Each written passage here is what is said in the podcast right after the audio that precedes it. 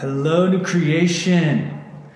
You all looked at Philippians 2 14 through 30, big chunk. I want to proclaim some good news here. Paul says, Look, we can do all things.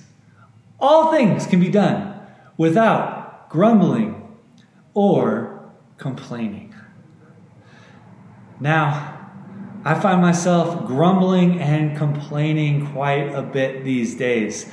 I feel the stirrings of grumbling and complaining start deep in my soul, in my gut, and rise up and rise up through my throat, out my mouth as I complain. I do not want to wear a mask anymore. Look what it does to my ears, you know?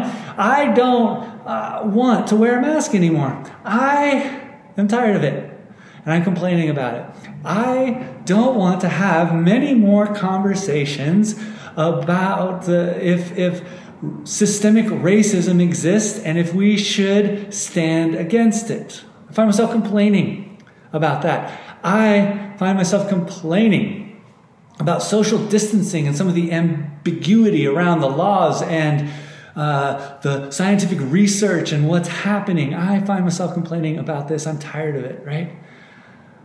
Paul says, we can do all things without grumbling or complaining. And then he says, but then he says life kind of stinks, right? He is being poured out as a drink offering. That, that's a vivid picture, like a, a glass full of, of wine being poured out, just empty. That his, he's being emptied for the sake of God. He is suffering, but he can rejoice. And then he gives Timothy and Epaphroditus as examples of, of a life surrendered to Jesus and, and not looking after our own interests, but suffering. And Epaphroditus almost died for the sake and the purposes of the good news of Jesus.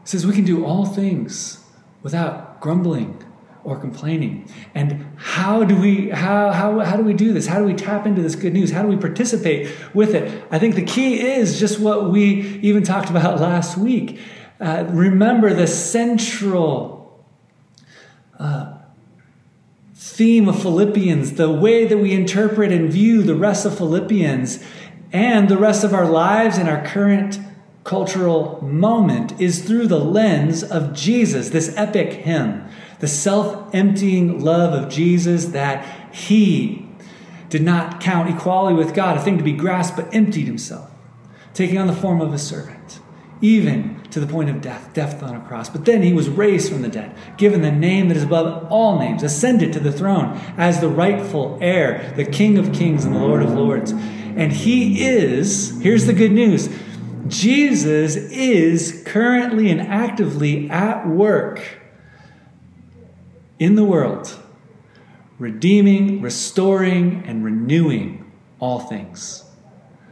And so, how do we move through life without grumbling or complaining. It is in light of the past, present, and future work of Jesus Christ.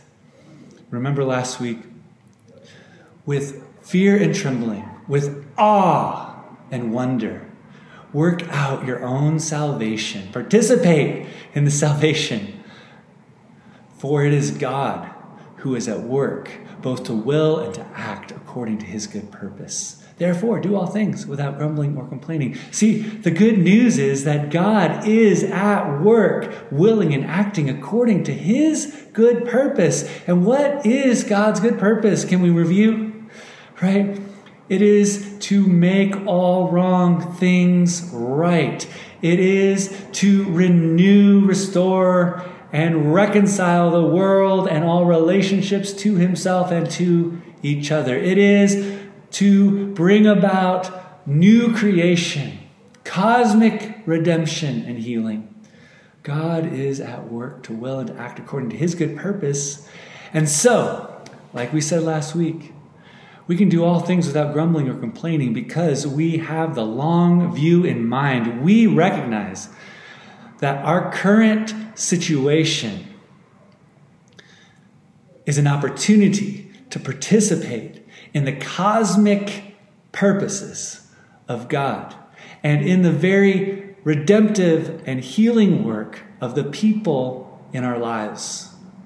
Whether that's our children, our coworkers, whether it's in the systems and structures of our neighborhood, we recognize that we show up to a meeting already in progress between God and the people we know and love.